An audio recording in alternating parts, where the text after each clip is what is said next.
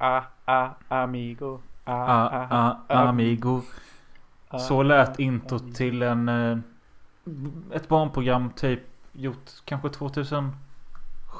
Jag vet inte. Mm, något sånt är det ja. Eh, Rätt kul program ändå. Ja, det var någon eh, sprallig tjomme, en amigo liksom. Som ledde barnen. Och de gjorde skojsiga grejer. Men om vi ska snacka barnprogram med kvalitet så är jag ju mer en Wild Kids kille alltså. Wild Kids är ju... Det är ju high entertainment alltså. Ja, alltså det, jag tror vi har pratat om det innan. Att vi någon gång ska kolla gamla Wild Kids avsnitt och göra något utav det. Det hade varit kul. Ja, ja, jag älskar när barnen börjar bli kära i varandra. Och Ja. de bara... Alltså han är så söt typ. Alltså, Men jag får ju inte gå till Björnligan. Nej, jag, jag måste vara här på kaninligan på min sida av ön. Ja. Ja, ja. Ja, Det är så mysigt det där. Ja, och det är mysigt också att det är fredag kväll och eh, klockan är 10 i 12. En sen inspelning. Eh, Mm. Detta på grund av att Jonas har jobbat antar jag. Jag vet ju Ja. fan aldrig. Jag vet ju aldrig vad du gör om dagarna. Så ni lyssnare kanske tror att jag och Jonas snackar med varandra varje dag. Men jag fattar ju inte. Alltså jag blir nästan... Ja, men häromdagen blev jag lite irriterad på det. För jag tänkte. Vad är det du gör som gör att du är upptagen hela tiden? Alltså jag, jag, jag jobbar fem dagar i veckan hela tiden. Men jag har ändå typ sju timmars ledigt varje dag. Jaha. Ja, vad fan ska jag säga? Vad är det du gör? Ja, okej. Vad sägs om att svara på frågan? Du kan ju börja där. Ja, okej. Konstapel. Nej, men första, jag jobbar en dag mer än dig. Jag jobbar ungefär alltid sex dagar i veckan. Jag jobbar också oftast mellan 15 och 23. Vilket betyder att det leder lätt in till en rytm där man går och lägger sig klockan fyra på natten och sen vaknar klockan 11-10 och då gör man mat och duschar och så går man till jobbet igen. Det är därför jag typ alltid är upptagen. Hade du liksom inte jobbat natt som du gör och varit uppe på natten, då hade vi kunnat göra hur många roliga nattgrejer som helst. Typ. Det låter helt fruktansvärt. För innan så när, när jag jobbade treskift jobbade eftermiddagsskift var tredje vecka. Från två på dagen till elva på kvällen. Då var det precis som du säger. Man var uppe till tre, fyra och sen så bara gick man upp där vid elva och så bara oh fuck äta. Sen hinner jag knappt till jobbet. Jo, men jag gör ju hellre det än att gå, och gå upp klockan fem på morgonen för att hinna till jobbet som börjar klockan sju. Det finns ju ingenting som får mig till att känna mig mer som en slav än det. Nej men kan vi ändå inte komma överens om att då har jag det bäst som jobbar på natten och sover på dagen och sen har jag en eftermiddag där jag faktiskt kan göra något om jag hade velat. Och då har det bäst. Du jobbar typ i en gruva för helvete. Ja men jag menar skiftmässigt. Vadå att du jobbar natt och det är mäktigt eller? Nej men så som du beskrev det lät ju fan helt fruktansvärt att du, du kommer hem klockan 11 Ja visst du har dina fria timmar där när du sitter uppe till fyra och röker en blant eller vad det är. Blant. fan är du för något?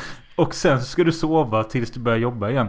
Jag, jag, jag sover ju länge och sen så kan jag göra vad jag vill i sju timmar typ. Vadå kan du göra? Vadå kan du göra vad du vill i sju timmar? Ja, men alltså, kommer jag hem från jobbet sex på morgonen så, och Ja. sover till typ två, tre på dagen. Sen har jag ju inget schema från tre på dagen till tio på kvällen. Nej men du kan heller inte direkt starta någonting och det, det är alltid den här domedagsstämningen att tiden tickar mot jobbet liksom. Jag har också sådana skift ibland där jag jobbar natt och jag hatar dem mest alltså. För alltså du kommer hem när alla andra åker till jobbet och jag tycker det är så skevt. Uh, och komma hem där sju på morgonen och så hör man alla bilar som bara drar iväg till jobbet. Jaha nu ska jag sova i all denna i allt detta jävla morgonkaoset. Och sen så när jag vaknar där framåt sex på kvällen. Jaha, ja ja då är det väl bara typ långsamt vakna tills man går på natten igen typ. Och du kan ju inte direkt ha en bira eller gå ut och göra någonting. För du måste ju vara på jobbet sen vid elva. Jag tycker det är rena rama fängelset det upplägget alltså. För livet är ju att kunna ta en bira när man vill. Men ja, jo, alltså jag håller med. Hade jag jobbat... Säger du med en bira i handen, alltså det, det framstår inte så bra alltså. Alltså, jag, jag hade velat röka en fri, fredspipa nu men jag har inte. Men jag känner att en aggig, stäm, aggig start här. Så det är lite hetsk stämning. Så vi skulle lugna ner oss med att ta en öl och du kan ta en vin. Jag kan även informera om att jag har... har eh, vad fan står det? Vad är det för vin? Gat, gatto. Gato. Det betyder katt på spanska tror jag. Och eh, det är en katt på en eh, rom shapad flaska. Captain Sparrow hade fått eh, stå, Fräs. ståpäls. Men det, man var ju tvungen såklart att ha en jävla vinöppnare till denna. Jag hade ju inte det så jag bara köttade ner korken rakt ner i flaskan liksom. En klassiker men eh, ja. Men det är ju gay. Måste jag ha en vinöppnare hemma eller bara för att kunna bli lite blaze? Man blir ganska poppis om man har en vinöppnare hemma har jag märkt. Eller i alla, Ja. fall, av, i, i alla fall av en granne vi hade här som eh, har besökt oss på, på grund av vinöppnare två gånger. Så det slutade med att vi köpte en vinöppnare och la i deras brevlådor. För att du inte ville ha besök? Nej, alltså det är ju vänner så det gör ju ingenting. Mm. Ja, ja, det är första gången jag dricker det här röda kattvinet. Ska vi se här. Det såg väldigt ljust ut. Faktum är att det är rosé. Ja. Ja. Det är rosé. vet inte fan vad jag ska säga. Jag vet inte fan varför jag köpte det. Jag köpte det för att det var en katt på det. Det var därför jag köpte det. Jag sitter ju även med en sån här under läppen. Vadå? Oh my god. En Jakobssons snus, glögg och kanelsmak. Tjena fucking mittbena. Ja, en julsnus som kommer varje år och eh, jag köper det varje år och det är helt okej. Det smakar precis som det står. Glögg och kanel och det är rätt nice. Det gör verkligen det alltså. Ja. Ja, men du, speaking of snus. Jag Mm. jobbar ju för ATG. Ja. som kasinodealer. Så jag är ju i en studio och sånt. Eh, Man kan nästan tro att grannen jobbar hos oss. Alltså, det ligger det prilla Ja. överallt. Det ligger snusprillor överallt. Alltså i alla de svenska studiosarna så ligger det snusprillor överallt. För att de jävla kollegorna jag jobbar med, de bara tar snuset och så försöker de gömma det någonstans. Så går jag och kollar lite i hörnen. Ja, så ligger det typ 3-7 vita prillor där typ. Vi, vi, vid all elektronik och jag bara alltså herregud. Alltså på ett bord eller vadå?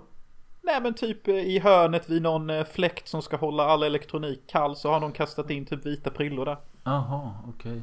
Så det är liksom så här att de står alltså och leder blackjack eller roulette eller någonting och sen så när kameran klipper bort från dem och då tar de säkert in fingret och bara sula in i hörnet. Grannens Ja. stil.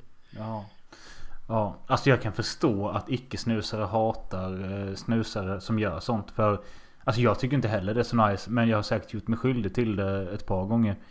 Ehm, men alltså ibland känner jag så här bara okej. Om jag slänger det här på ett olämpligt ställe. Typ hellre det än att jag också gör det som grannen gör när han eh, ska vara redo. Det är att han fyller sitt jävla bjudlock så att det står upp 30 centimeter. Ja det är vidrigt alltså, det gillar Ja. jag inte. Då ser jag hellre att du bara kastar det rakt in i väggen eller någonting. Ja. Ja, ja, alltså det, det värsta jag såg en kollega göra en gång. Hon, hon hade en snus i munnen så tog hon ut den. Och när kameran klipper bort från henne. Då, då smyger hon ner sin snus i fickan på sig själv. Alltså en prilla bara rätt ner. Ja. Och jag bara. Jag ser dig. Jag ser vad du gör. Och hon bara. Fan.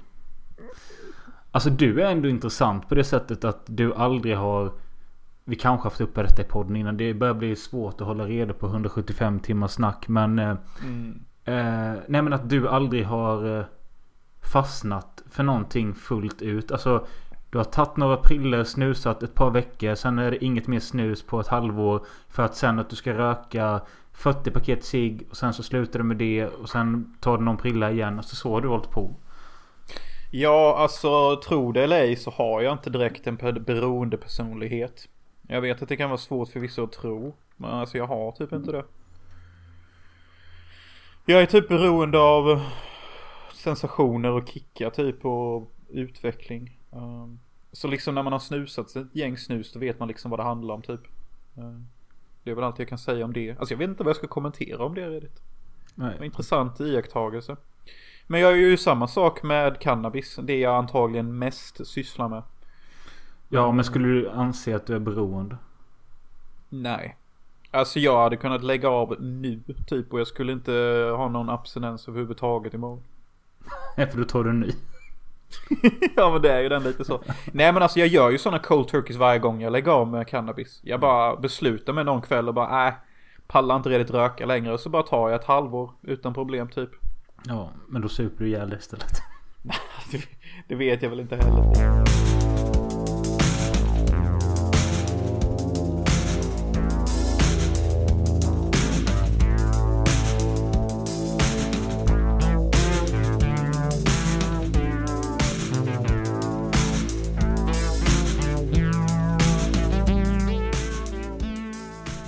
Men som sagt, det är Filmsfri Podcast och eh, vi eh, har ju samlats idag för att snacka om eh, Peter Jackson. Mannen som eh, är mest känd för Sagan om ringen-trilogin. Eh, och vi kommer prata om hans tre första filmer. Som kanske blev lite kända i samband med, med att Sagan om ringen blev en hit. Så var det ju typ. Ja, alltså utan Sagan om ringen så hade ju de här tre första filmerna han gjorde bara hamnat i någon slags obskyr eh, kultlista typ. Ja, kommer Ja. ni ihåg den här konstiga nya zeeländaren som gjorde de här tre underbara Gore-filmerna? Vad blev det av honom typ? Alltså, det är ju tack vare Sagan om ringen de här tre filmerna fortfarande ses av folk.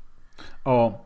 Eh, jag, vi behöver inte riktigt hoppa in än, men jag tänkte säga att jag vill att vi ska prata om dem i eh, kronologisk ordning, i vilket år de kom. Absolut. Eh, Och med det jag tycker, alltså vet du, kan jag tänka mig att du såg ju den första Sagan om ringen. Det var ju din första Peter Jackson-film. Ja, och jag såg den på bio och året var 2001. Och det var det sista året. År 2001 var det sista magiska året mänskligheten har fick uppleva. Eller om vi säger så här, det var det senaste magiska året mänskligheten upplevde. Jag tror du sa Efter- något liknande förra gången om 90-talet. Ja men det, alltså, det, alltså 90-talet är den sista magiska eran människan fick. Det blir inte bättre. Det kommer bara bli sämre. Och 2001 är liksom den sista etappen. För vi fick Sagan om ringen 2001. Det är hur mäktigt som helst. Men sen kom 9-11 och efter det. Ja det är bara ut för efter det. Magin finns inte längre. Nej. Kom du ihåg 90-talet, sent 90-tal? Kom du ihåg att folk faktiskt var exalterade för framtiden? Det rådde en viss typ så här tagg för framtiden. Alltså jag kommer inte ihåg så mycket. Jag var 9-10 år och brydde mig typ inte. Nej men det är så typiskt dig. Kacka och bajs, ha ha ha, snus under läppen. Uh. Det var Jag, typ ha, du. jag hade inte snus under läppen när jag var 10. Men... Nej men du sa typ kacka och bajs och skrattade åt det. Kacka och bajshumor. By the way, eh, kom du ihåg när man var barn typ? Vissa grejer. Jag måste, jag måste bara ta upp detta innan vi snackar vidare om Peter Jackson. För, han, för detta har med honom att göra lite. För Peter Jackson är ändå, han har barnasinne kvar. Och han är väldigt kreativ och lekfull typ.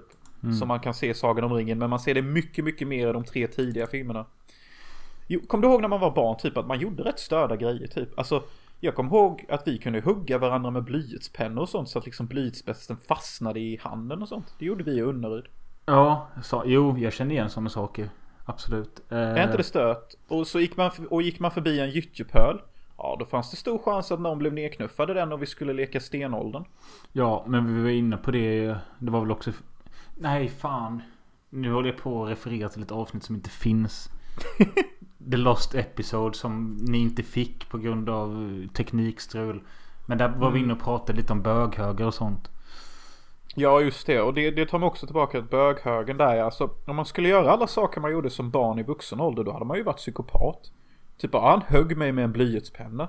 Ja, hur störd i huvudet är du? Du hugger en folk med en penna typ, men som barn bara putsar man bort det typ. Ja. Nej men ja, det var en störd tid. Men alltså delvis för att man inte... Man fattade inte så mycket. Och sen så hade man ju inte direkt... Jo, man hade ju fan en konstig smärttröskel ändå. För jag tänker att... Man kunde... Jag tror man... Nej, man hade, man hade en bra smärttröskel. Man tålde mycket stryk. Bara det att man grät ju av typ förnedringen. Ja, och du har rätt där. Man, man hade en högre smärttröskel, grät och förnedringen. Vad fan gjorde dina vänner mot dig egentligen? Vad Nej, i men jag menar- helvete har du blivit utsatt för? Jag har Nej, fan men aldrig det, gråtit det av förnedring. känns som att det ofta grät någon pojke eller flicka på rasterna för att ha fått en fotboll på sig eller något sånt. Eller Ja. att någon har blivit knuffad. Men jag tror inte det handlade om att det gjorde ont. Utan det handlade om att någon var taskig mot dig. Ja, fast när Sanna, stackars Sanna, fick en ispärla rakt i högerögat och stöp till marken på knäna först och skrek. Åh shit. Det var nog bara ren smärta. Plus Ja. lite förnedring. Men hon grät nog för smärta. Ja. RIP. Alltså det var ripp alltså. Jag kan fortfarande komma ihåg hur jag bara hör typ suset av en ispärla flyga förbi mig och bara! Och så bara blam! Rakt i hennes face typ. Headshot. Ja, det var headshot. Men vi var helt CP den dagen. Vi hade fått för oss att vi skulle bara eh, mobba sönder tre tjejer i klassen. Så var det typ så här 30 barn mot tre tjejer som vi hade tryckt in i ett hörn och kastat snö på. Vad hade de gjort mot er? Ingenting! Nej. Men det var ju sådana saker, man hade ju inte empati som barn så det var ju mycket hemska saker som hände. Det har vi också haft uppe i typ ett avsnitt för 50 avsnitt sen att du hävdade att du blev våldtagen av tjejer i mellanstadiet. Ja men shit, dra inte upp gamla minnen alltså. Men shit alltså. Det är förträngda minnen sånt som kommer fram. Ja men det var försök till våldtäkt, det är det fan verkligen. Ja, ni får lyssna igenom eh, alla våra gamla avsnitt för att hitta det avsnittet. Mm, helt flippat alltså. Det är därför jag har så jobbig relation till sex. Min första sexuella upplevelse var ju försök till våldtäkt. Gött, god start. Tack. Tack för att jag har så komplicerat kärleksliv nu för tiden. Tack Maja, din jävla våldtäktskvinna. Åh, fuck. Alltså det roliga är att vi hade ju inte skrattat så mycket om du hade varit en kvinna. Nej, det är ju, det är, alltså det, det är ju sån jävla diskriminering nu för tiden. Alltså jag kan inte, jag begriper mig inte på människor som säger att alla ska ha lika värde för det har det fan aldrig varit typ. Kvinnor kommer undan med så jävla mycket som män inte gör så det är så jävla... Ja, det är ett för jävla sketet samhälle detta. Ja men för i helvete typ. Om jag ska ha någonting gratis. Nej, då får jag betala för det. Ska en kvinna ha något gratis, ja var snygg så får du vad du vill typ. True, true. Det är fucking true alltså. Hur många sexiga 18 och 19-åringar ser vi inte på yachts? Jo. Jo, massa. Hur många sexiga 18-åriga killar ser vi på yachts? Inga, för de har inte hunnit bli rika än. Det är därför alla är 40 typ. Men shit, den här podden skulle handla om Peter Jackson och vi springer iväg på annat. Ja, mannen som eh, i för en månad sedan blev 61 år gammal. Och jag bara shit vad gammal han är. Så bara eh, reagerade också på att som du sa nu att eh, första om ringen kom 2001. Det är fan 21 år sedan. Jag bara fan kände som igår typ. Visst alltså. Jag, jag kommer fortfarande ihåg när jag hörde att eh, Anders, eh, min eh, kusins pappa, vi stod i Halmstad. De hade precis sett Sagan om ringen och vi skulle gå in och se den. Jag och min familj. Och han bara, alltså den var så bra. Alltså den var till och med bättre än boken. Han har inte alls denna dialekten. Och vi bara, vad är den? Och han bara tittar ner på mig och typ bara, alltså det är både action, svärd och hjältar. Ni kommer älska det. Jag bara, va? Menar du? Och jag, han bara, ja. Och jag bara, va? Okej då, tagga typ. Ja. Men eh, hur som helst. Eh, han började sin karriär med eh, lite stop motion film och sånt. Kortfilmer som aldrig riktigt blev någonting. Tills han eh, fick eh, för sig att satsa på en långfilm. Eller till en början var det en kortfilm. 15 minuter lång. Men sen så eh, kom han på att ja men jag utvecklar det så blir det en långfilm. Och det var då Bad Taste från 1987. Samma år som Die Hard kom. Eller den kanske kom 88 tror jag. Ja det gjorde den nog. Mm. Eh, och eh, Bad Taste handling enligt filmtipset. Jag har börjat gilla att dra handlingen från filmtipset för att där märker man ofta att detta är den personen som har lagt in filmen på den sidan. Det är även den personen som har skrivit handlingen. Och eh, för vissa är kassa. Men jag vet inte hur de har låter. Vi testar. Ett gäng våldsamma rymdmonster har anlänt till jorden. Deras uppdrag är att stycka upp och mala ner människor och sälja dem som rymdburgare till en intergalaktisk fastfoodkedja. Ett gäng ännu mer våldsamma ufo-jägare sänds ut för att stoppa dem med mer våld än nödvändigt. Kolla, alltså, Ja. hör, det, här, det är ju folk som skrivit detta själva. Ja, den är ju bra. All- Det var ju en bra beskrivning. Den, den påminner lite om en sån här typisk VHS-beskrivning typ. Ja. Lite så här straight to the point och lekfull typ. Det är det här jag menar. Den här killen som la in denna filmen la säkert in den sent 90-tal och man kan känna att han har livsglädjen kvar i texten, eller hur? Ja, för alltså eh, jag vill lägga till det med att jag tror det var i sam något år efter Sagan om ringens succé så släpptes det en DVD-box och det är den som jag håller upp här nu. Eh, och eh, jag vet inte om du eller jag köpte den först men du köpte den bättre versionen som var en hardbox och innehöll alla fyra filmer plus eh, dokumentären Good Taste Made Bad Taste. Och jag tycker det är så konstigt att samtidigt släpptes en nästan identisk box fast bara med de fyra filmerna. Den jag har. Mm. Eh, och jag vet inte om det, alltså mina omslag här är ju på danska eller norska. Eh, Mina är på svenska. Ja. Om det kan ha någonting med det att göra. Men jag tycker det är förbannat märkligt. Och jag var alltid lite avundsjuk på din finare box. Ja, jo, jag minns det hur både du och granne var avundsjuka på den. För det är, det är en riktigt fin box. Och jag älskar att den är hard. Det gör Ja. att den fortfarande håller fin kvalitet. Och De good här- taste. De här pappförpackningarna går alltid sönder. Ja, de är ömtåliga som fan. Och den lilla dokumentären Good Taste Made Bad Taste är en riktigt bra dokumentär som vi kommer att prata lite grann om. Ja. Men som sagt då. Bad Taste. Eh, och handlingen som vi nyss läste upp stämmer väl överens ganska bra. Eh, det Eh, ja. Ja. Eh, vad, vad kände du när du såg denna nu? Alltså, det är många känslor jag känner och de flesta är positiva. Och det ni måste förstå, kära lyssnare, är det att liksom Peter Jackson är liksom ett... Han är ett filmgeni. Alltså, han är så himla duktig på att göra mycket av lite. Och jag tycker när jag ser Bad Taste att det är liksom the quintessential homemade movie. Ja. Alltså, det är liksom bibeln för amatörskaparen. Och då menar jag liksom inte jag menar den seriösa amatören. Det är liksom den som verkligen vill bli något inom film. Bör se Bad Taste för att där får du ett exempel på vad du kan göra inom din budget och faktiskt lyckas med något. Därför är Bad Taste underbar. Ja, och jag kan också... Jag fick en liten sån flashback nu när jag såg den att... Hur jävla nice det var att se denna när man var 12-13 år.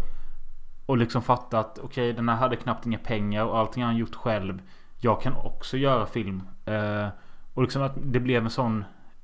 En tänd, alltså en, man blev tänd på att göra film liksom. Exakt, men det har Bad Taste alltid varit. Det har alltid varit just den filmen. Och, och den filmen skapade också många typiska grejer som man ser i hemmagjorda filmer, nästan alla filmer. Liksom alla bovar är klädda liksom i, i blåa jeans och blå skjorta. Bara för att det är billigt och enkelt. Okej, när Bad Taste gjordes då såg man inte det så ofta. Men nu ser man ju det jätteofta hemmagjorda filmer. Så Ja. liksom sådana saker. Han gör, han gör också jättebra gore-effekter. Alltså det Ja, gör han ju. De gore-effekterna i Bad Taste är ju jättebra. Ja, men sen också att han har lyckats eh, med att Alltså det är en sak, eh, alltså okej så här. Det Peter Jackson har som kanske du eller jag inte hade eller har och många andra amatörfilmskapare. Det är att han, han måste ju ha något liksom eh, Han har ju en talang för att skapa masker och eh, en kreativitet för att göra saker som vi inte... Alltså jag menar bygga en sån här modellhus man gjort i den här filmen. Det hade inte du och jag klarat av. Nej, det hade vi inte. Och det tycker jag också är jättemäktigt. Okej, vi kommer göra så här. Vi kommer prata lite om Bad Taste. Och vi kommer också referera till Good Taste Made Bad Taste Ja, samtidigt. precis. För Good Taste Made Bad Taste är en liten minidokumentär om behind the scenes hur han gjorde Bad Taste. Och i den minidokumentären får man se det Mölle pratar om. Och det här tycker jag, och det är därför jag kallar Peter Jackson geni. Och det är för att han, han kan bygga en AK47 hemma i sin jävla, i sitt garage. Som funktionerar som en replika. Du kan liksom ta ut magasinet, sätta i magasinet, dra i. Visst, du kan inte skjuta med den utan du får låtsas skjuta och sen lägger du på effekter efteråt. Ja, Men- och det, det hade ju tagit tre månader för dig och mig och det hade sett för jävligt ut. Ja, det hade tagit tre månader och jag hade antagligen gjort det i trä. Sen hade jag antagligen bett pappa göra det i trä. Liksom ja, alltså hans maskingevär är riktiga typ. De ser ut som riktiga maskingevär och de är Ja. hemmagjorda med metall. Och jag bara undrar, hur fan gjorde du det Peter? Vem lärde dig det? Är du självlärd? Ja men sen också. Han byggde en egen steadicam. Han byggde en egen kran och en egen dolly. Alltså för mig så när jag såg detta jag bara hu- hur, hur börjar man? Okej, ska, börjar du med en ryggsäck? Eller vad, vad, hur gör man?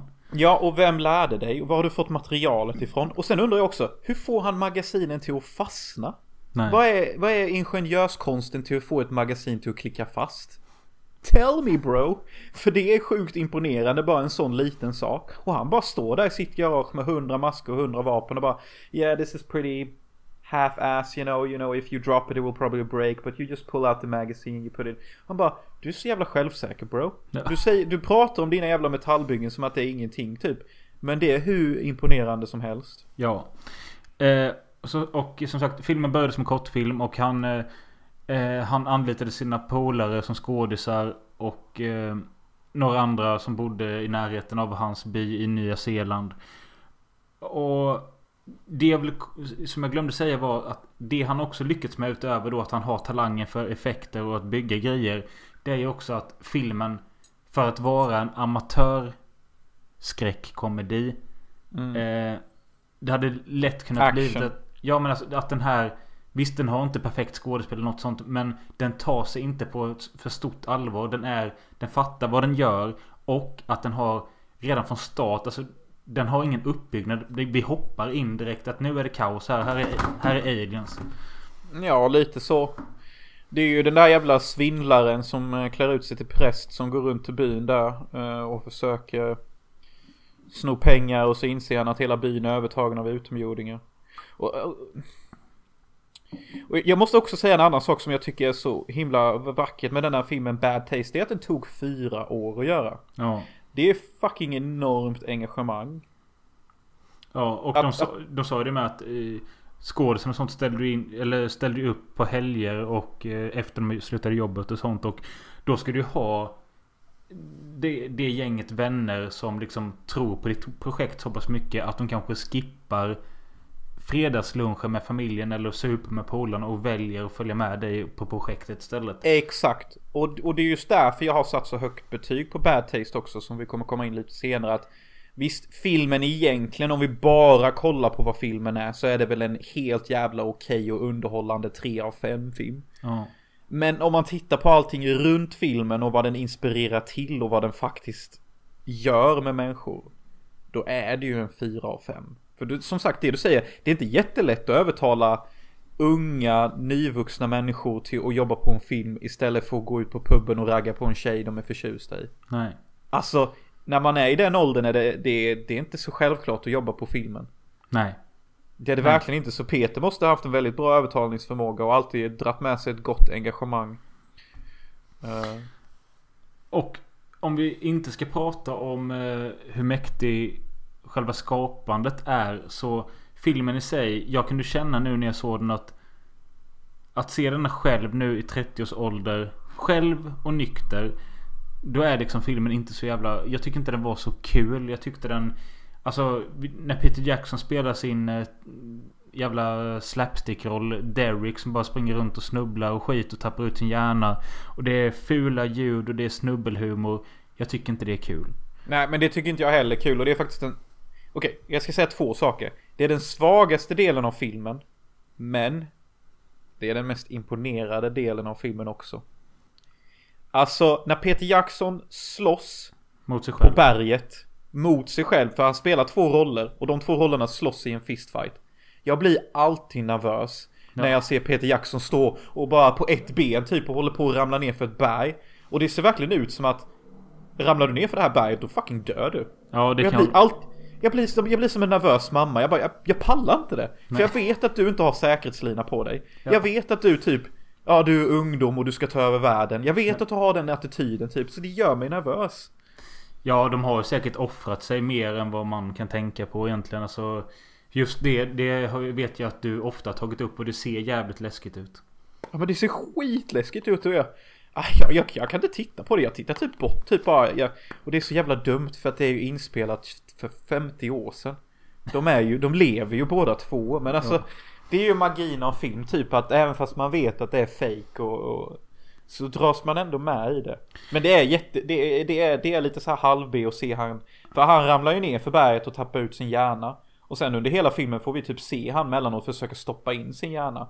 Och det är typ inte så kul. Nej, men just det att hela den här sekvensen i början på klippan den pågår jävligt länge alltså.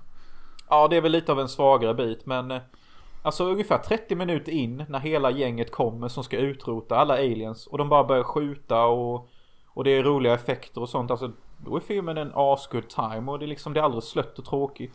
Nej. Och det är så fucking roligt när de tar fram bazookan. Spränger hela jävla huset typ, men också att de missar ett skott och råkar spränga ett får. Det är ju det roligaste i filmen. Ja. Ja men alltså ett raketskott missar en alien, går rakt igenom ett hus. Och så får vi se ett får som bara bä Och så träffar raketen fåret så bara pff. Det är det roligaste i hela filmen och det är det roligaste Peter Jackson har gjort. Han blev aldrig roligare än så. Eh, jag kan... Eh, jag kan tycka att location, alltså det här huset de hittat, ganska nice. Eh, Ja. Och det är en nice miljö där. Det är lite så här aristokratisk Nya Zeeland-stämning. 1920-tal rikedom. Alltså det är lite jazzstämning så. Man kan tänka sig att det spelade säkert mycket jazz. Där. Och eh, man får ju veta i Good Taste Made Bad Taste att eh, det här var ju någon ganska så fin byggnad som de fick eh, De fick lova att liksom inte förstöra någonting eller typ slabba ner inuti. Så liksom det var ju där och de, de skötte det snyggt och sånt men så jag tror när det ska föreställa inne i huset och de, det ska vara något actionaktigt så gjorde de det någon annanstans. Och sen så då att han gjorde de här imponerande miniatyrerna. Två stycken. En som skulle kunna flyga och en som skulle kunna göra sprängas. Ja, men den som sprängs är ju inte en miniatyr. Alltså det är ju... Alltså så här är det. Alltså de... Skeppet som flyger är Ja. miniatyr. Men när de Och just det, spränger just bara säga- huset ja, förlåt, är nej, inte ja, miniatyr. Nej, okej. För att alltså, alltså så är det. De, det finns en scen i filmen där de ska skjuta en bazooka på huset och halva huset ska explodera. Ja. Men eftersom Mölle berättade att eh, nej det kan de inte göra för det ägs av en släkting eller någonting. Så byggde de en, en real life size. Och det var ju det här du nämnde innan att det här hade ju inte vi kunnat göra. Nej. Vi hade ju inte kunnat bygga en replika av ett hus. Så de bygger alltså en tredjedel av ett hus. Alltså bara den sidan de ska Ja, explodera. det, och det är real size. Så de här är ju liksom män av det äldre släktet som bara, jaha, vi har inte gått någon Byggutbildning. snickerutbildning. Men vi kan bygga ändå för vi är män och kommer från 80-talet. Ja, ja men Liksom. lite så känns det som. Ja, jag, jag menar alltså, hade någon bara gett mig lite plankor här ute för att bara bygga upp detta. Jag, jag vet inte hur jag ska börja. Nej men alltså vi kan inte sånt. Det ligger inte i vår generation att kunna detta. Däremot vet vi hur vi laddar ner filmer och hittar saker och sånt. Vi är lite mer digital savvy. Men om någon säger precis som du säger, nej men bygg en stol. Men det kommer ju för fan se ut som att, eh, ja, inte fan vet jag, typ att djävulen skitit upp den på golvet eller något. Ja. Eh, men just det här som jag var inne på att jag inte tyckte filmen var så kul. Det, det, det kommer ju guldbitar i filmen då och då. Där jag liksom hajar till bara ah shit alltså det här, han, eh, han var verkligen duktig på vad han gjorde. Och, men sen så kommer det liksom Det är en väldigt lång eh, Typ tredje akt när det bara pangas hit och dit. Den där trädgården och in i huset. Och liksom, jag tycker inte det är så kul. Och jag fick lite Jag, jag, jag började tänka lite på din film Valdalmio. När du springer runt i din egna trädgård och skjuter hur mycket folk som helst. Och eh, liken försvinner hela tiden. För precis så är det ju här med De kanske skjuter typ 50 aliens men det är aldrig någon kropp någonstans. Nej men det är ju för att de har ju typ använt sju skådisar till att uh, skådespela 70 aliens ungefär. Ja. Och det rekordet en av de snubbarna har som skådespelare en alien. Han dog ju 17 gånger eller någonting. ja. Eh, så ja, men det är ju som man får göra när man har låg budget typ. Vad tycker du om den här eh, gamla gubben, han alienledaren?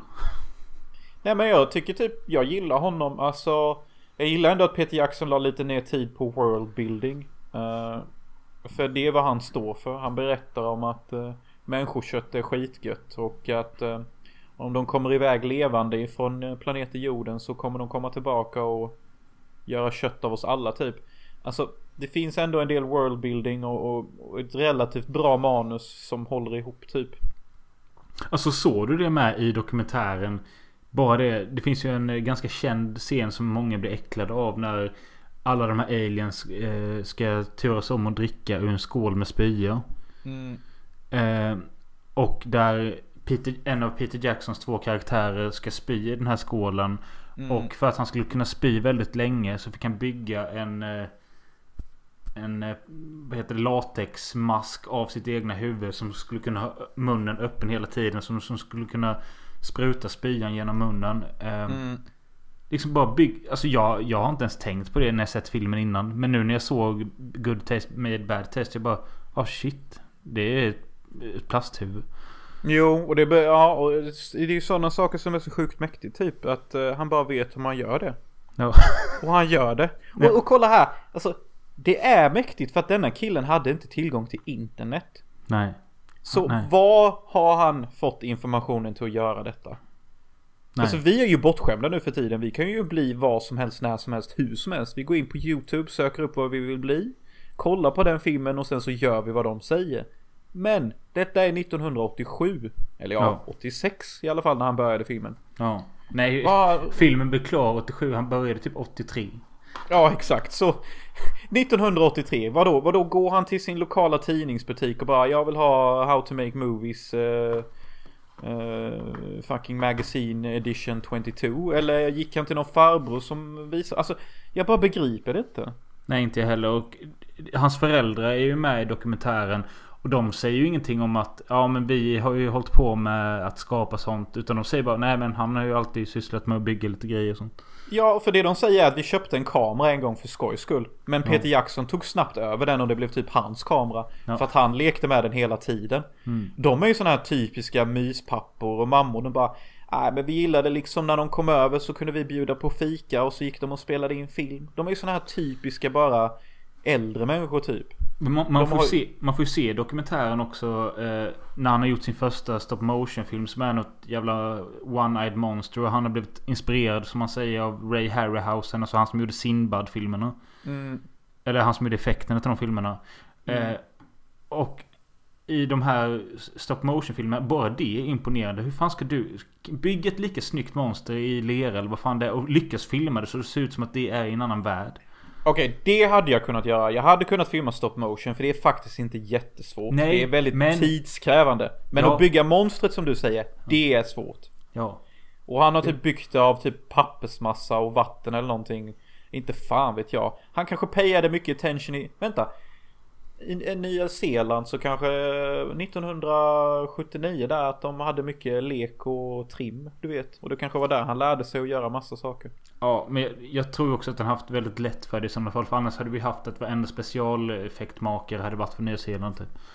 Ja det är sant faktiskt. Nej han hade någon slags medfödd talang. Det är definitivt. Ja, det är det. Det är jag menar- definitivt Jag menar solklart. att eh, liksom visst, han har blivit eh, typ världens största regissör med Ringen-trilogin. Men hade, hade de här filmerna nått lika stor publik som Ringen-trilogin utan att Ringen-trilogin fanns. Då hade ju Peter Jackson kunnat livnära sig på specialeffekter och bygga grejer.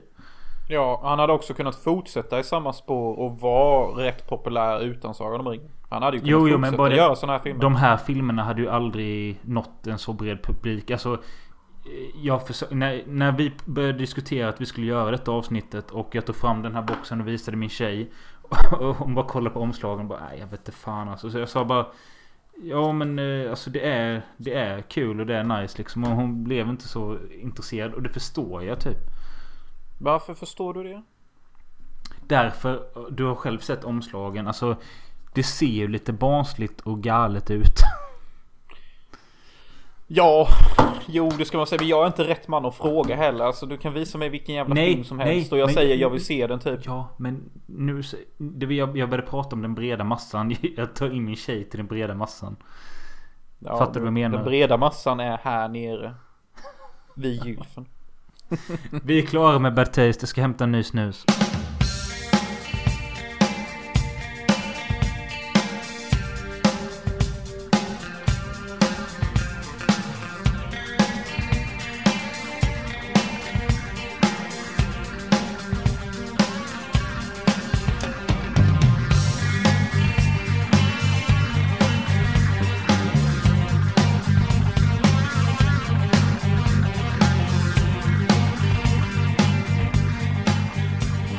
Okej, innan vi hugger tag i nästa film så kommer det nu bli ett litet avbrott. Eh, För Jonas såg precis att trailern till den nya Indiana Jones-filmen har släppts. Så vi tänkte kolla på den och se om vi har någon reaktion på det.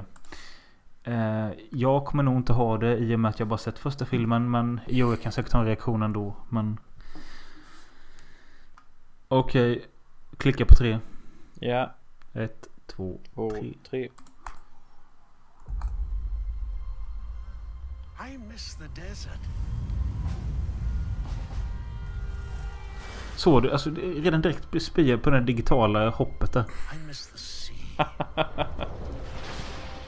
Antigravitationsteknologi. I miss waking up every morning. Wondering what wonderful adventure the new day will bring to us. Var det flashbacks eller? Those days have come and gone. Perhaps. Ah. Perhaps not. I don't believe in magic. But a few times in my life, I've seen things. Things I can't explain. Alltså, ska de inte sluta någon gång med gamla nazister och sånt? Vad sa du där? Ska de inte sluta någon gång med na gamla nazister och sånt? Det är ju hans ärkefiende, bruv. Believe it. Bond av Blowfell, Indiana Jones och nazis.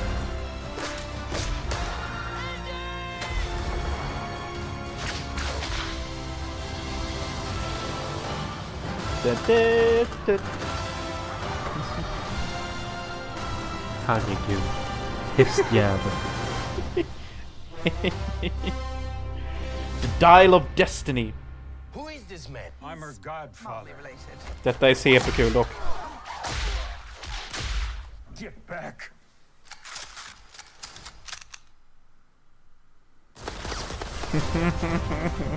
Ja, det, Good det, old fun. det var verkligen CP-kul.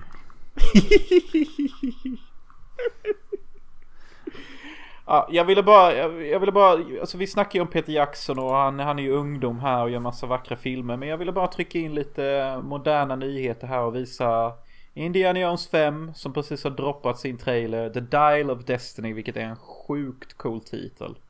Jag älskar Ja. alla titlar med Destiny i sig.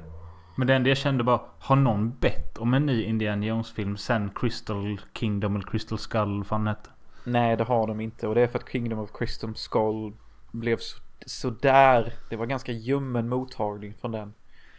Men eh, ja, Dial of Destiny, vad säger du? Är det en hit eller en diss? Kanske hit för fansen, jag vet inte. För mig som tyckte den första som anses kanske vara en av de bästa. Eh, känner jag liksom att eh, en påse skit serverat. Tack. Jag älskar din line. Va? Ja, det kanske är en hit för fansen. Så bara, va? va? Vilka fans? Alla fans är typ döda. Ja, Jag tänker typ på dig och våra lyssnare Indie Grinder. Ja, ja, Indie Grinder. The Grinder. Nej, men jag måste säga att jag är faktiskt positivt överraskad över denna trailern. Jag tycker det ser ut som en riktigt underhållande good time. Och jag saknar faktiskt... Jag saknar att se filmer som bara handlade om hjältar, bovar och god underhållning. Rädda damen var en man. För sådana filmer har vi inte blivit bortskämda med de senaste 10-15 åren. Och det tycker jag ser nice ut med denna. Ja. Eh, ja, du får återkomma när du har sett den. Eh, Absolut. Ja, för jag har en känsla av att det kommer, nej, det kommer inte bli en som en som Last Jedi du ser 37 gånger. Men det kommer kännas som att an, antingen kommer du älska den eller så kommer du hata den. Ah, jag tror jag kommer tycka att det är typ en 3 av 5. Uh, antagligen den näst bästa, kanske tredje bästa. Eh, eller fjärde bästa då. Men uh, DH-teknologin där på Harrison Ford ser ju för första gången jävligt bra ut. Ja, alltså det, det, det var ingenting jag reagerade på faktiskt. Nej, alltså han kommer ju i majoriteten av filmen vara äldre. Men i Flashback-scenen som är i början av filmen så kommer han se ut som, ja, när han gjorde. Och när jag först fick reda på att Indiana Jones 5 skulle göras, det jag sa var Alltså Harrison Ford är fan inte sexig längre. Så vad fan är meningen typ? Nej. Men det fixade de ju här. I alla fall. Eh, kolla in den trailern om ni inte sett och tagga Dial of Destiny. Det var allt jag ville säga här. Nu går vi tillbaka till Mr Peter. Yes, med Meet the Feebles från 1989. Två år efter Bad Taste. På IMDB har den svenska titeln är den svenska titeln Det sjuka gänget. Jag har aldrig hört. Där är ju typ eh, Ja inte fan vet jag Lucas Moodysons eh, nästa film typ Nej det är typ det är, det är våra egna filmer typ. Ja det är typ din film Ja. Det är ju din titel ju Ja. du, Det är ju din bara ah, Ska vi inte göra en film som heter Det sjuka gänget? Så det är så B Eh, men eh, detta tror det eller ej. Detta var ju mitt första möte med Peter Jackson. Fast utan att veta att det var Peter Jackson. Eh, Va?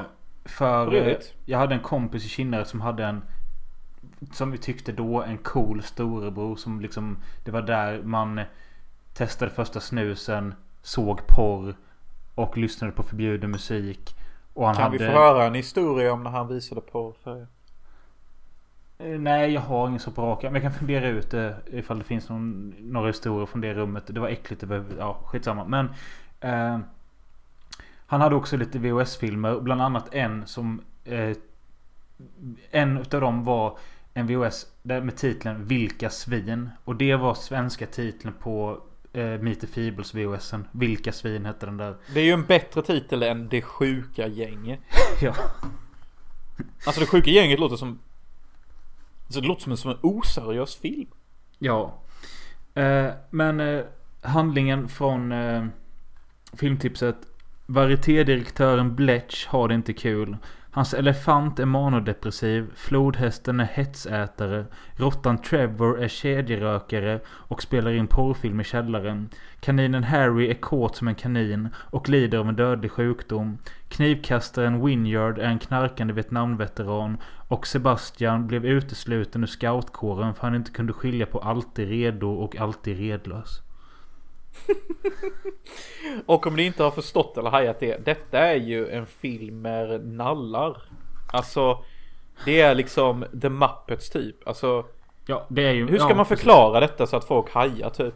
Ja men alltså det är dockor, det är Mupparna fast on crack.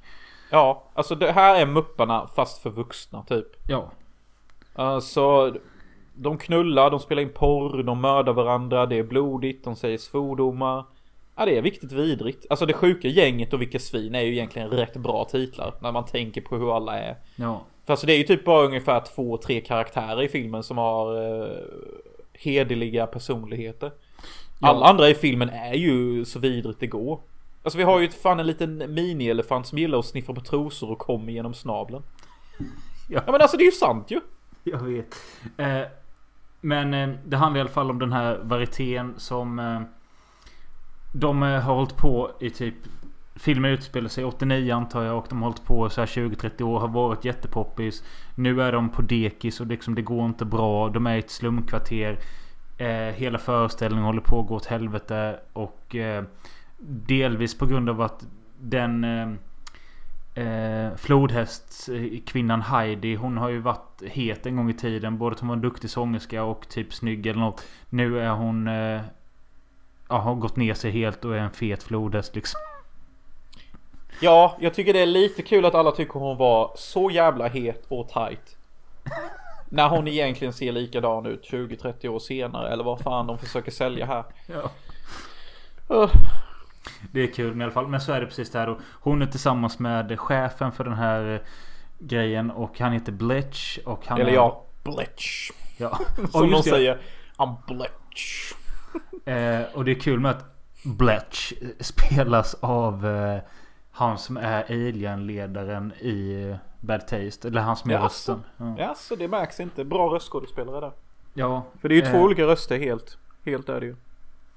eh, Alltså detta är ju en unik film. Alltså jag måste bara flika in det. Alltså det finns ju ingen film som är som denna filmen. Detta är också en sån film som den utspelar sig under en dag också. Det är liksom premiären för deras nya show. Eh, filmen startar klockan 12 på dagen för att de är final rehearsal. De kommer ge alla program. Och typ klockan 8 på kvällen så ska de eh, visa den nya showen för publik. Samtidigt som de håller på och övar så håller Bletch på att göra en knarkdeal. Och massa jävla skit pågår. Och jag tycker denna filmen är så effektiv med att presentera karaktärer. För det tar fan bara inte mer än 10 sekunder. Så, så vet du exakt vad du har för karaktär att göra med. Och det är dynamiskt också. Det är inte så att de är så jävla... Det är, han är ond, hon är god, bla bla bla. Utan de får in variabler så jävla snabbt typ. Men först, är, du jag- sä- är du säker på att de bara utspelar sig under en dag? Ja, för att Sadomi-räven som är den bästa karaktären. Som Sodomi. också, Ja. ja, Sod Sodomi. Som också är jag. Ja. Jag relaterar som fan till honom. Och han är ju För regissör. Ja, räven som då är regissör. Han bara Oh my god, we're having a show performance in six hours tonight and you guys suck balls. Ja, han jo, säger ju inte det exakt men alltså så där är det. Och sen nästa scen, jaha. Då har, vi, då, då har vi elefanten där som sniffas trosor och Trevor som spelar in porrfilm med en fet kossa typ. Mm. Eh, och den där feta kossan råkar också döda eh, sin motskådespelare. Så Som är en kackerlacka. Ja, som en kackerlacka. Så då bestämmer de sig bara för att kasta ner kackerlackan i ett monsters huvud som bor under showen. Och det är så många kreativa, äckliga idéer i denna filmen. Det tar aldrig slut. Vi har liksom en fluga som flyger omkring och är en reporter. Bara, oh, I want some spicy news. There's always some shit to dig up.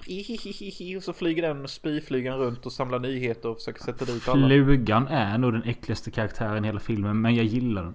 Ja, ja, man gillar honom som fan alltså. Han sitter han lever ju inne i en toalett där han sitter och, sitter äter, och äter skit. bajs. Äter vått bajs med en tesked. Den jävla äckliga skiten. Eh, Jag älskar också när de drar av ena eh, vingen på fågeln. Ja. Eh, Högervingen. Och då säger ju Trevor jätteroligt. Oh, what do you know? A left wing reporter. Ja, just och det. det är, så, det är så jävla kul. Och Trevor är ju någon jävla typ... Jag vet inte ens vad han har för funktion i den Alltså riktiga... Trevor är ju högra handen till Bletch. Som är, Bletch är ju producent och ägare av teatern. Ja. Och hans högra hand är ju Trevor som då är en vidrig kedjerökande råtta. Hans sidegig, hans sidegig är billiga porrfilmer och snaff typ. Ja. Samtidigt som han gör knarkdeals med sin boss Bletch. Ja. Samtidigt som han också förelämpar alla som är med i teatern och bringar och drar med sig dålig stämning. Men Bletch gillar honom tydligen. Och ganska tidigt i filmen eh, har vi då den här eh, showens stjärna Heidi som jag pratade om. Flodhästen som redan har dåligt self-esteem och mår skit. Hon kommer på att eh, Bletch ligger med den nya sexiga katten typ. Ja, Samantha. Jag, älsk, jag, Samantha. I'm Nej, from men- Texas. ja, jag älskade det att hon har en Texas-dialekt. When are you gonna get rid of that old hippopotamus of yours? When are you just gonna settle for this hot sexy girl from Texas? Hey Bletch? Ja, de har Eh. såna jävla dis diskanta dialekter alla karaktärer. De är så effektiva med det alltså. Eh, Så hon börjar ju, Heidi då börjar bryta ihop och börjar gå till ett bageri och hetsäter och sånt och... ehm, Ja, det är så vidrigt alltså när hon hetsäter. Hon äter upp typ 30 fucking chokladtårtor. hur jävla gullig är inte den konditorn? Är det en uggla eller vad är det? Ja, det finns rätt många gulliga bikaraktärer som typ kanske bara har en scen. Och jag tycker den roligaste är doktorn till kaninen som får könssjukdom eller vad det är. Ja, vi, vi har ju en kanin som är kåt som en kanin som det stod då. Att han, han är ju typ sån showens bad boy. Att han är en skådis som är rätt bra. Men efteråt så ligger han med alla typ. Ja, och, och hans doktor är bara Hi Harry, it seems that you have caught a very dangerous sex disease and you're gonna die in three hours. Eh, Så de har såna jävla röster allihopa. Men vad är det han är för djur? Doktorn? Han är ju en jävla quacky duck typ. Alltså Mm. han, har alltså han är en, en Kalle Anka typ. Vad, vad Ja. fan, en andanda gäss eller någonting. Ja, just det. Ja. Hi Harry, you're gonna die soon. I'm sorry, you got the big sex disease. Men det tycker jag också är någonting de har satt ganska bra. Det är liksom att pussla ihop eh, en typ av djur med en personlighet. Det passar väldigt bra allihopa. Ja, och så speciellt tycker jag att Vietnamveteranen funkar bra som är någon slags groda eller någonting. Han är typ Ja. Kermit the Frog eller någonting. Ja, precis. Och hans Vietnamhistoria som då är inspirerade av, eh, vad fan heter den filmen? Eh, Plutonen. Nej, inte Platonen. Det där när de spelar rysk roulette. Eh, Ja, Deer Hunter. Ja, Deer Hunter. Deer Hunter ja. Eh, Och det är så jävla kul när han pratar om dem för att hans platoon leader då eh, i Vietnamkriget har ju alltid en cigarr i käften. Ja. Och han bara Come on Rocky. We gotta go kill Charlie. I thought you were dead there for a second but we got this. det är alltid så jävla over the top Men typ. hela den Vietnamsekvensen. Är, alltså skulle jag typ rada upp 100 bästa scenerna i historien skulle den varit med typ. Ja det är så jävla obehagligt när han pratar om det här Vietnam. eh, Vet du vad? Ah, Charlie was around every corner. You wouldn't have to believe it man. And we were ducked down deep in the woods. And I had no dope to survive. När, när de ser att en kompis som, de, som har varit försvunnen. Så ser de hans ansikte i djungeln. Så bara sitter det på ett jävla spett. Ja, bara ah, we thought you lost it to the Charlie. Så, bara, så kommer de där. Ja, de små asiaterna är ju hemska. Ja, de små asiaterna ser alla ut som typ, inte fan vet jag, små katter typ eller någonting. Jag har ingen aning. Ja. Så, Eh, men så, så hela filmen är egentligen en, en långfilm av små historier. Fast den tunna röda linjen. Ah, såg du vad jag gjorde där? jag Nämnde en annan film för att förklara vad denna filmen är. ja. Eh, är ju liksom hur kommer showen bli? Kommer Heidi fucka ur? Kommer det ens bli en show? Kommer Sadom i räven upp alla ur. Ja. Kommer Bletch lyckas göra en knarkdeal? Och jag, jag tycker knarkdealen är det hemskaste i filmen faktiskt. Alltså jag mår faktiskt, jag tycker det är läskigt alltså. Ja, det, ja men då kanske vi kan prata om det, den svagaste scenen i filmen kanske. Och det är ju när han är ute med sin eh, knarkkumpan och spelar golf. Eller nej, ja, det är, det är kul, väl, ja. det är kul men det är okej visst. de- Ja, men detta är ju som att kritisera bibeln typ. Ja. Ja, det är den mest kändaste boken i världen som egentligen är skitbra men här är en dålig scen. Fast den är inte så dålig för den är Nej. världens bästa film typ. Men ja, de spelar golf och det typ suger rätt mycket. Men är typ- knarkdealen, du menar det här med att bilen åker ner i det här Mr Biggs eh, mage och skit? Nej men alltså de gör ju en knarkdeal och så från ingenstans i denna jävla knarkdealen så kommer det en spindel, en jättestor spindel. Ja, ja. Från någon jävla lyftkran och bara äter upp en människa och jag tycker det är så obehagligt. Och sen eh, en minut senare så, eh, så kommer ju Mr Big upp som då är en knarkboss. Och det visar sig vara en jävla förvuxen piraya typ. Som är Ja. lika stor som en val typ.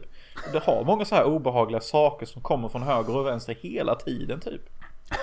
Och vi har inte ens nämnt den snällaste karaktären i filmen. Och kanske är för att han är tråkigast. Och det tänker jag på den här igelkotten Robert. I am Robert, and I, have come all the way from England to be part of the Meet the Feebles variety. I am so blessed. Han låter verkligen så. Det var en av mina bättre Det, improvisationer. det var kanske din bästa du gjort. Ja, allvarligt talat, det var den Fast bästa du, jävla... du sa Robert. Han säger bara Jobbet eller något sånt. Han kan ju inte säga R. I'm, I'm Rob... I'm Robert. Nej, Han säger inte Jobbet heller. I'm Robert. Ja. Och han, blir är kär, ju- han blir kär i en hund som heter Lucille. Ja, hon... Hon är lite av en... Tänkte du säga att hon var tight? Ja, faktum var att jag tänkte säga att hon är lite av en slatt typ. Men Ja, det, det, det är hårt när hon ligger runt. Men hon, hon är en snäll slatt alltså. Hon bara har det här slampiga utseendet. För att vara en vit hund. Ja, jo, vi säger la det. Och jag älskar hur Trevor typ bara förstör henne genom att knarka ner henne med någon jävla drink och våldta henne. Och jag älskar också att jag sa att jag älskar att Trevor förstör henne och våldtar henne. Jag älskar det. Det är bekräftat att jag älskar sånt. Men ja, i film gör jag det för jag tycker det är så kul att se två nalla våldta varandra.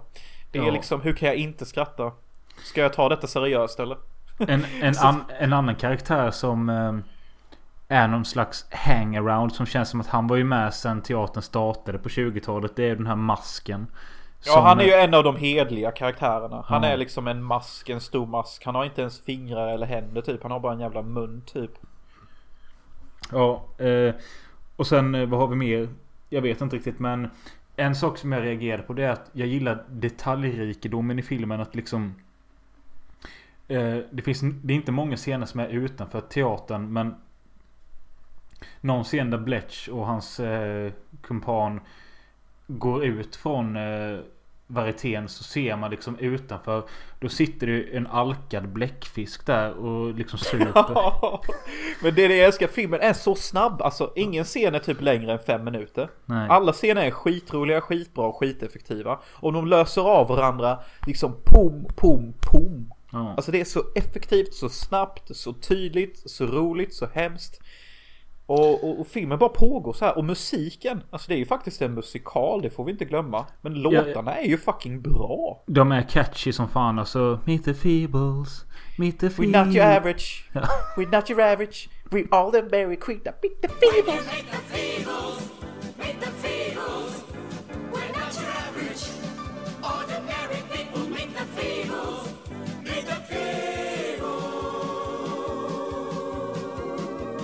Och sen har vi den här låten sån här bl- blinda Jamaica-reggae sjunga. How do I get around? Ja. I got no leg. My oh my, I got one leg missing. I got one leg missing. I got one leg missing. How do I get around? Sen har vi ju min favorit som sjungs av räven som är Sodomy, I've been looking at lobotomy.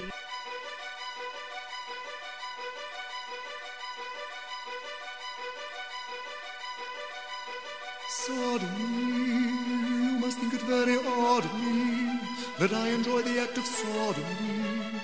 You might call the wrath of God on me, but if you tried it, then you might agree that you enjoy the act of sodomy.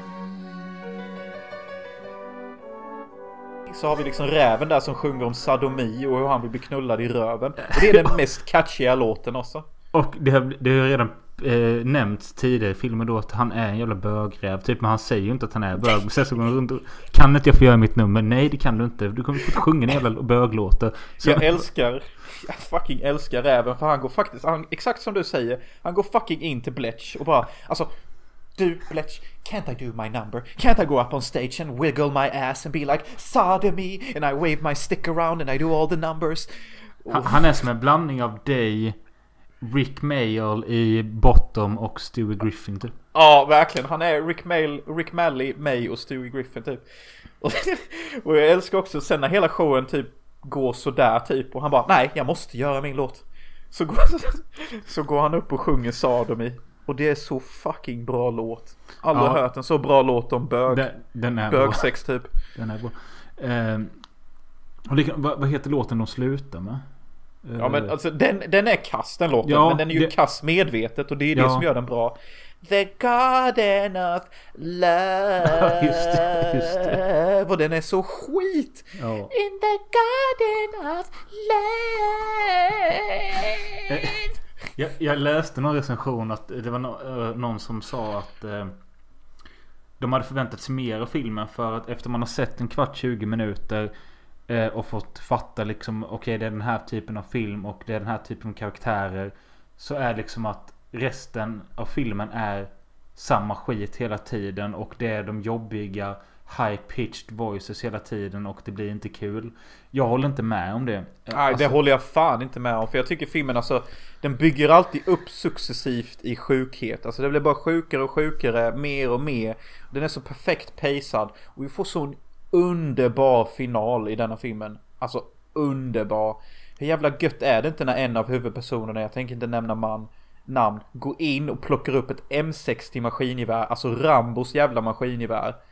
Och börjar peppra ner allihopa. Och det blir full metal sickness. Det är sån grym payoff. Jag håller med. Den... Eh, ja, det är en jävligt bra final och det är ju till låten Sadomi. Ja, och, det, och så, så, när, när de sjunger Sadomi och man får se den här personen gå och peppra sönder människor och det, de, de mutar, alltså de, de tystar maskingeväret och vi hör bara musiken.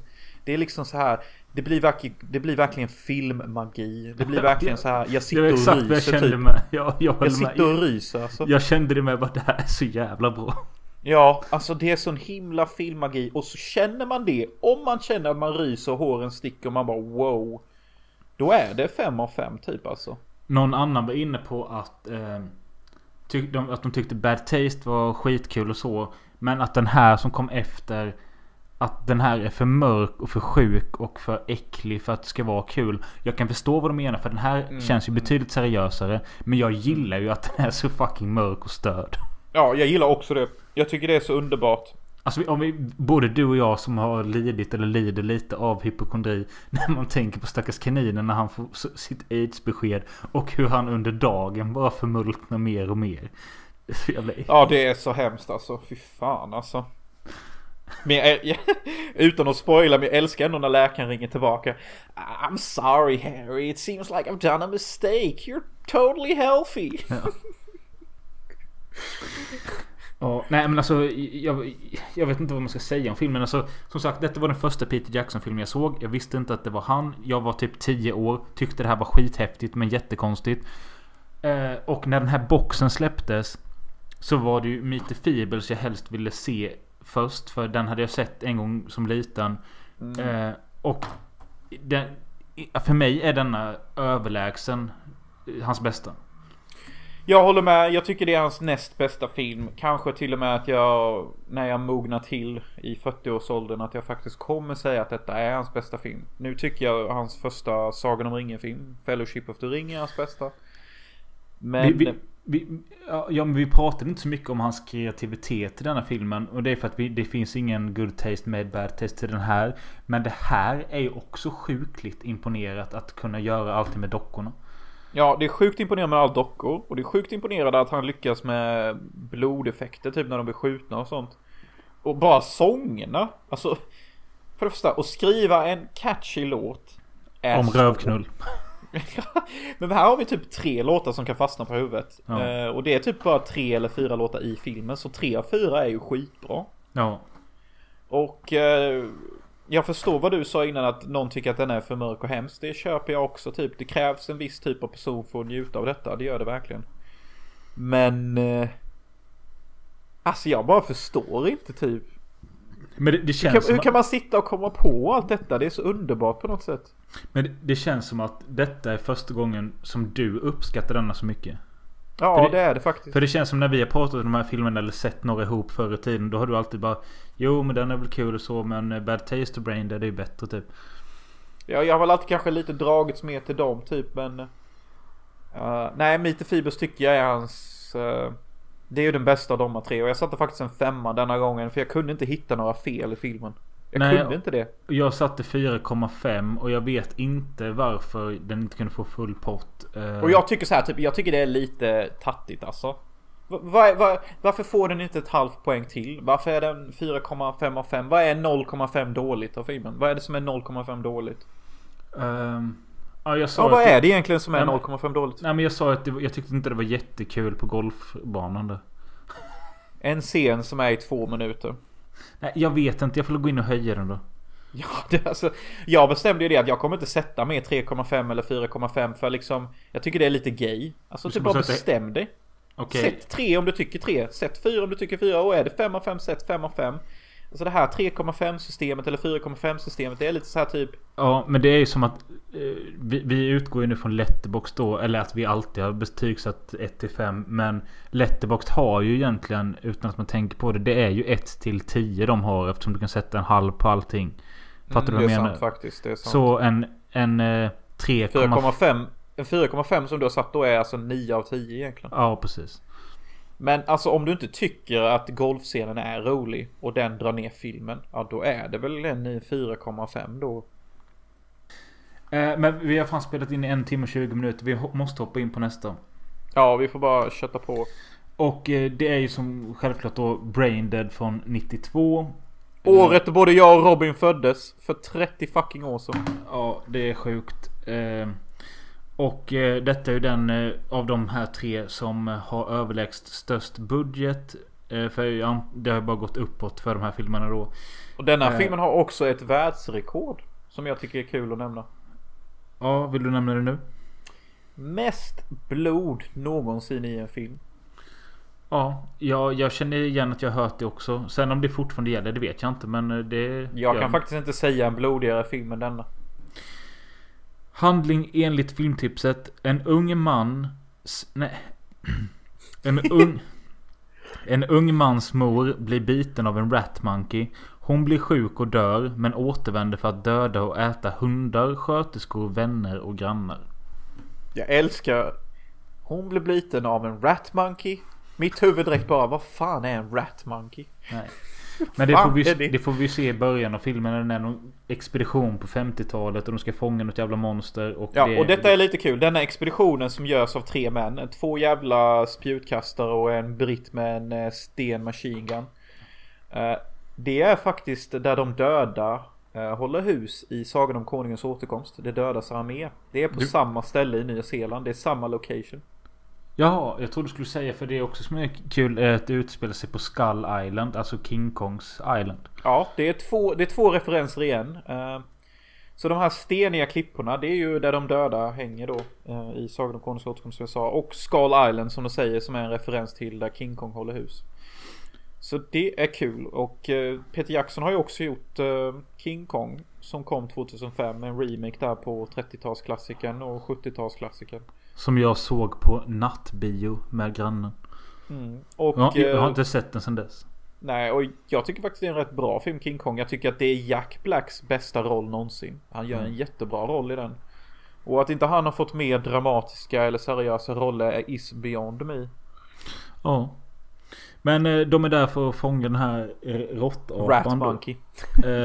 Och det går väl lite fel. Jag kommer inte riktigt ihåg vad som hände där början. Alltså den här, den här australienska snubben med sten machine gun blir biten typ. Så de börjar hugga av hans lemmar för Rat Monkey is poisonous typ.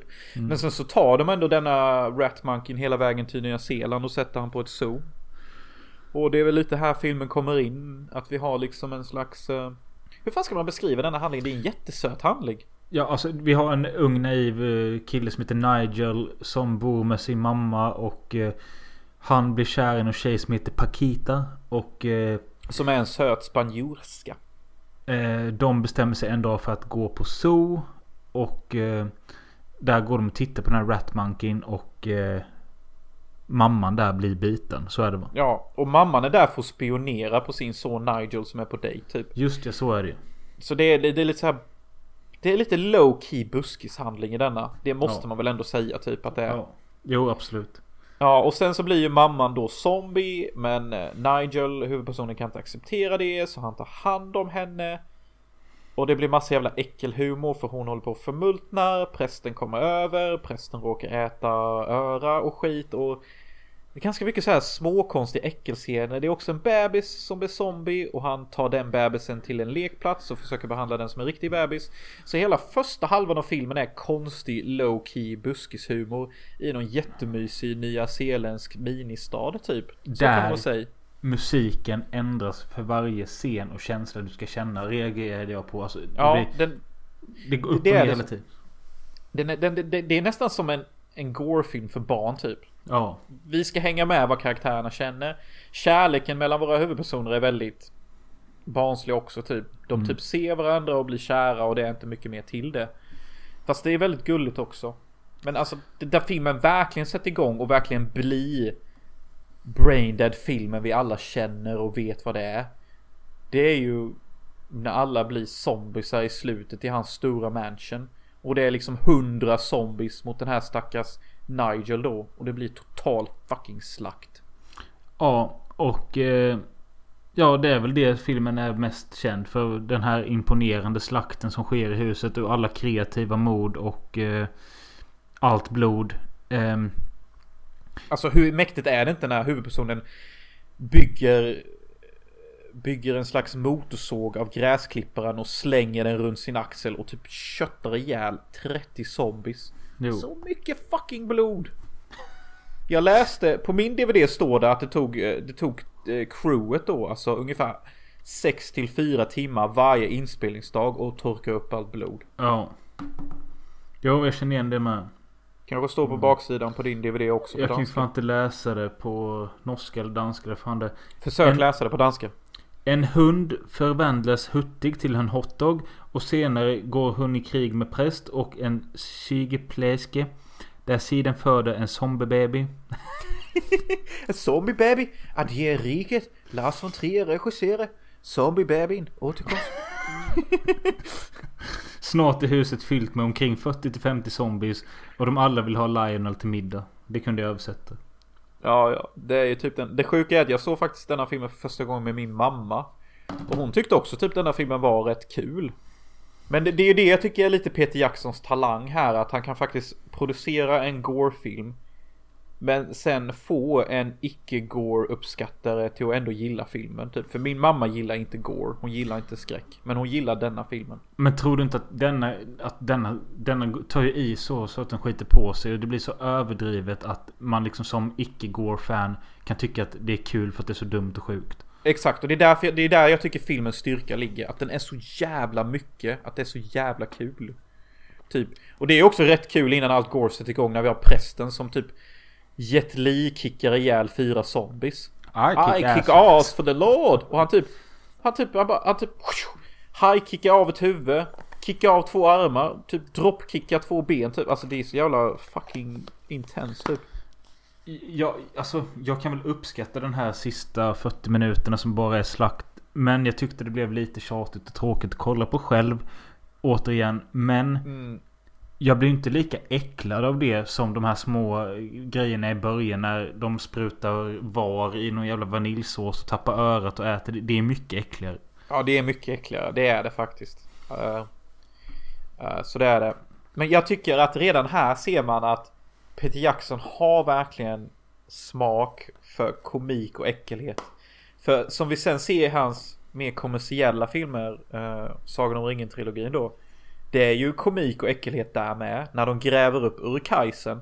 Och orksen liksom slår på Urkaisens huvud och typ tvingar in ett svärd i deras händer och typ ja nu är du redo för fight. Det är ju typ också äckligt och komik i samma gång. Alltså Peter Jackson älskar verkligen att blanda gore och komik. Och Ja. det är faktiskt inte så lätt. Det kan väldigt lätt bli löjligt. Ja. Men han lyckas typ på något sätt. Jag gillar mycket med i den här eh, slutdelen av filmen. Du vet eh, hon som eh, blir spetsad på en glödlampa som hänger på väggen som en lampa hela tiden. Ja. Det är rätt schysst och eh, han den här tjocke släktingen som bara är där för att ärva huset. Ja, han som är så jävla kåt säger jag alltid. Ja. Han, han, han är ju typ Han är ju typ den bästa karaktären för han är, han är ju typ vad, vad hette den här krigsgeneralen från eh, Från eh, United Kingdom Oh my god Glömde bort hans namn. Churchill. Ja, Winston Churchill. Han är ju typ Winston Churchill. Det var bara det jag skulle säga. Okej. Nej men... eh, Jag vet alltså... Jag alltså det är ju en good fucking time typ. Det är det ju. Det är, Ja. Brain Dead är ju en bra film. Det kan man fan inte säga. Alla de har tre är en good fucking time. Bara det att jag tycker Mitt Feebles har något extra. Bad Taste och Brain Dead. Jag tror inte att jag vill se dem själv igen. Alltså, Nej, alltså bad, bad Taste of Brain Dead är liksom vi, Man är ett gäng dudes, man tar några birar, man är nördar tillsammans. Det måste nästan vara den stämningen typ. Meet the Feebles, du kan se den själv för att den har ändå djupet på något konstigt sätt typ. Den har ändå det där typ. Och Bad Taste för mig Eh, vinner över Brain Dead för den har den här skaparglädjen som både man ser hos skaparna och man får själv. Brain Dead som man ser liksom att okej den här killen har gjort några filmer. Jag tycker inte den är lika bra men den visst är den bra med. Den är ja. Ja men jag håller med dig helt där. Det är verkligen så. Bad Taste har som du säger det här gulliga skaparglädjen. Meet the Feebles har det här djupa nallhumorn och Brain Dead är början på hans professionalism typ. Ja. Eh, och sen ja som sagt jag, upps- jag, kan uppskatta att man väljer att gå full fucking mental på blodet och slakten i slutet. Det är bara det att det kan bli lite tråkigt att kolla på själv. Fast jag samtidigt nu eftersom det var så länge sedan jag såg den så blev jag förvånad över hur mycket jag hade glömt. Ja. Alltså Brain Dead är liksom bara typ en unik film. Och det är typ alla de här tre. De är ju Ja. typ unika allihopa. Ja. Eh, ja faktiskt. Men om, om du skulle få välja nu då. Vilken av de här vill du att han ska göra en uppföljare på nu? Min magkänsla sa Brain Dead av någon konstig anledning. Ja. Uh, Okej, jag kan säga så här. Jag hade inte velat se en uppföljare på Bad Taste. Det Nej. skiter jag fucking i. Meet Feebles 2. Bring it on. Alltså jag ser gärna nallar och sån humor igen. Men jag tror nog att Brain Dead är nog det bättre och bästa valet att göra en uppföljare till om man måste. Alltså han har, eh, Peter Jackson har ju verkligen statusen till att kunna Alltså Nej fast nej jag tar tillbaka det redan nu Ja, så du, du har inte ens sagt vad du skulle säga. Nej Du precis tar nej, men tillbaka det. Det jag var på väg på att säga var att Han har statusen nu eh, En av världens största regissörer Han har Får säkert budgeten till vad fan han vill men det är kanske just det som hade förstört det. Om han ska göra en ny Gore-film eller en uppföljare till de här gamla klassikerna Så kanske det är budgeten och att han kommer få ett helt professionellt crew. Det kanske kommer sabba det. Jag menar alltså Det han hade då för 30 år sedan Det kanske bidrog till skärmen och gjorde det till vad det var. Idag kanske det bara skulle bli för polerat.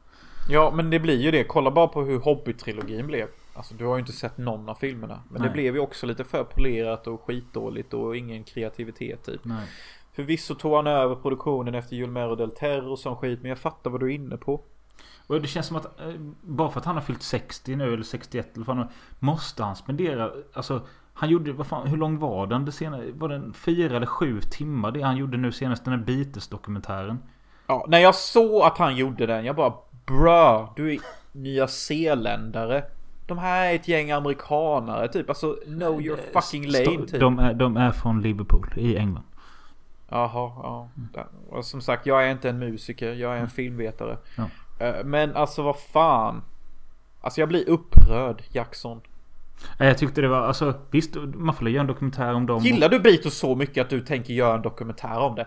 Som att det inte finns tillräckligt många dokumentärer om dem. Det mest kändaste bandet i världen. Och du känner att du också vill bidra till deras status. Och detta var ju för att han hade fått tillgång till något osläppt material från repningen av skivan Let It Be. Alltså hur tråkigt låter det inte? Och då gillar jag ändå Beatles. Alltså, Exakt. Nej. Alltså det, det vore som om du och jag bara, äh, vi får tillgång till att göra en dokumentär om, inte fan jag, Metallica. Ja. Ja, hur jävla kul är det att se? Det är ett Nej. fucking band. De spelar in musik. Wow. Woohoo. Alltså det är så jävla... Men är det någonting jag taggar nu mer än vad jag taggar eh, fucking Indiana Jones vad det nu hette. Så är det ju att Jonas Åkerlund som gjorde Lords of Chaos och massa andra filmer nu ska eh, göra G.J. Allen-filmen. Okej, det är lite tagg ändå. Det är det faktiskt. För Gigi Allen är världens mest kontroversiella rockstjärna. Ja. Vi kanske kan prata mer om det när det blir aktuellt. För jag känner att vi kanske måste lägga, avrunda det här nu. Men vi, alltså, det var kul att se om dem. Det var det. Eh, och vi har en lös, eh, en lös idé på att göra en Peter Jacksons Early Works del 2. Där vi ska eh, kolla in Forgotten Silver, Heavenly Creatures och Frighteners. Men det får bli om några månader. Ja, det får det bli. Det får det bli. Det beror lite på hur responsen blir här och om ni vill se det typ. Ja. Eller Eh, höra är det ju. Ja, precis. Eh, annars, vad, vad händer för dig imorgon lördag? Imorgon lördag kanske jag går ut på utgång för första gången på typ fem månader. Och det Shit. kanske jag, ja jag vet shit. Och det kanske jag gör med en britt från jobbet. Eller ja, han är irländare egentligen. Eh, så det kanske jag gör. Jag får se allvarligt talat alltså. Jag ska också på dejt på söndag by the way. Jaha, okej. då kanske vi kan ta en podd på måndag istället. Ja, för jag har en... Nej, men alltså vi kanske kan göra det på söndag kväll. Alltså efter hon har dragit om jag blir lycklig. Så att säga. Men jag ska på dejt med en 39-årig portugisisk kvinna. Alltså. Ja, jag har träffat henne via Bumble. Jaha, är det någon ny Ja. dejtingsida eller vad? Bum... Ja, du är ju från Sverige. Du vet ju inte ens vem Andrew Tate är. Nej. Nej, alltså ni i Sverige, ni lever i er lilla svenska bubbla där. Jag är alltid lika chockad varje gång hur lite av eh, omvärlden ni egentligen får tillgång till. Du vet inte ens vem Tarek Taylor är. Det här är touché på den alltså, för det gör jag inte. Förra årets julvärd. Oh, Försöker komma åt mig här med någon. Ja, ja. Okej, hur, hur mycket svensk är du? Vem kommer bli årets julvärd? ja, jag hoppas ju Maria Espinosa. Hon som gjorde låten till Livet enligt Rosa. Mhm. I've been upset and I've been down. Världens smalaste referens typ. Ja. Eh, nej. Uh, Babben Larsson. Nej men för i helvete. Ja, ja, jag kan ju säga en sak som är jävligt säker och det är att min kuk kommer vara jävligt slak. Ja. Eh, men lycka till på dejten. Eh, och... Ja, eh, så taggad är jag faktiskt inte. Uh, Vad fan, vad, vad är det du håller på med? Du verkar helt död. Vad fan? Med, med den inställningen så kommer du inte komma någonstans ju. bruh. Bruh. Jag åt en pizza innan idag och fy fan vad den var Det, dålig. det alltså. gjorde jag med. En cowboy med... Cowboy säger ingenting för någon men det är i alla fall kebab, salami. Kebab, salami, bacon och så två sorters sås och paprika. Och det var gott eller? Det var underbart. Nej men fy fan alltså jag hade typ samma sorts pizza men jag kände att jag åt dålig karma. Den här jävla salamin, om den kom från en ko, en gris, jag har ingen aning om. Men den kon eller grisen hade det inte gött. För jag ärvde, jag ärvde hans ångest. Och det är inte förrän nu jag håller på att typ bli fri från den ångesten. Nej. Så det är därför jag försöker undvika kött och sån skit för man ärver djurens jävla ångest varje gång man äter dem. Då är det Ja, bättre hade, att äta fiskar för de verkar inte må så jävla dåligt som djuren gör. hade jag känt så när jag åt kött så hade jag nog också lagt av. Fy fan jag har varit så jävla nere idag. Jag har bara tänkt på att köra in en pistol i min mun och skjuta mig typ. Så det är väl där du har ditt svar typ. Ja, jag tycker vi avslutar på det. Ja, vi avslutar på en positiv not. Boom! Boom bokstavligt talat. Boom, boom, boom. I want you in my fucking uh, casket on Sunday so I can fucking cry for you baby. Boom, Ja, boom, Okej, boom. hej, hej, I want hej, you hej, in my hej, casket. hej, hej. Happiness